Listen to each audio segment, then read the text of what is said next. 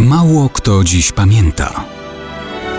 Datownik historyczny prezentuje Maciej Korkuć.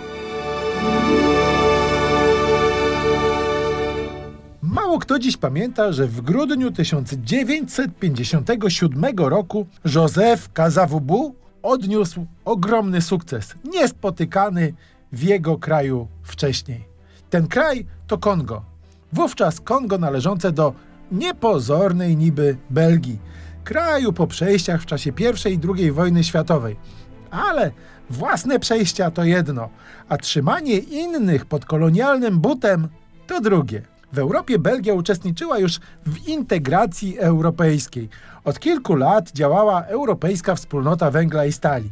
Było już po podpisaniu traktatów rzymskich tworzących Europejską Wspólnotę Gospodarczą i Europejską Wspólnotę Energii Atomowej.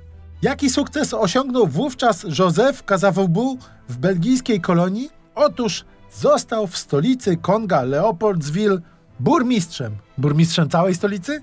Nie, burmistrzem tylko jednej z dzielnic owej stolicy. A i tak to był niespotykany dotychczas sukces Afrykanina w jego własnym kraju. Nic tu nie było przypadkowe. Demokratyczna Belgia wcześniej dbała nie tylko o to, aby Afrykanie nie mieli u siebie normalnych praw wyborczych, ale też o to, aby w ogóle nie mieli inteligencji i wyższych kadr urzędniczych.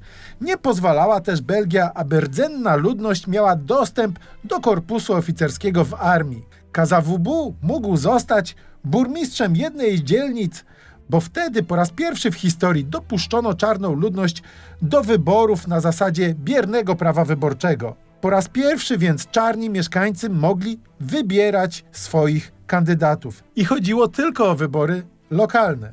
W tym czasie wśród urzędników średniego szczebla w całym Kongo Afrykańczyków było kilkanaście razy mniej niż Belgów. Natomiast na tysiąc Belgów zajmujących wyższe stanowiska w administracji było tylko dwóch Afrykańczyków.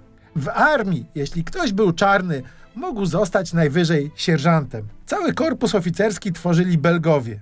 Na 14 milionów rdzennych mieszkańców Konga jedynie około 30 miało wyższe wykształcenie.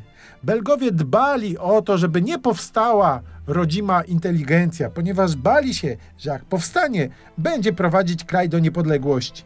Niepodległość niedługo potem i tak stała się faktem. Kazavubu zostanie pierwszym prezydentem Konga, ale braki własnych elit i kadr urzędniczych jeszcze długo będą się mściły w postkolonialnej republice.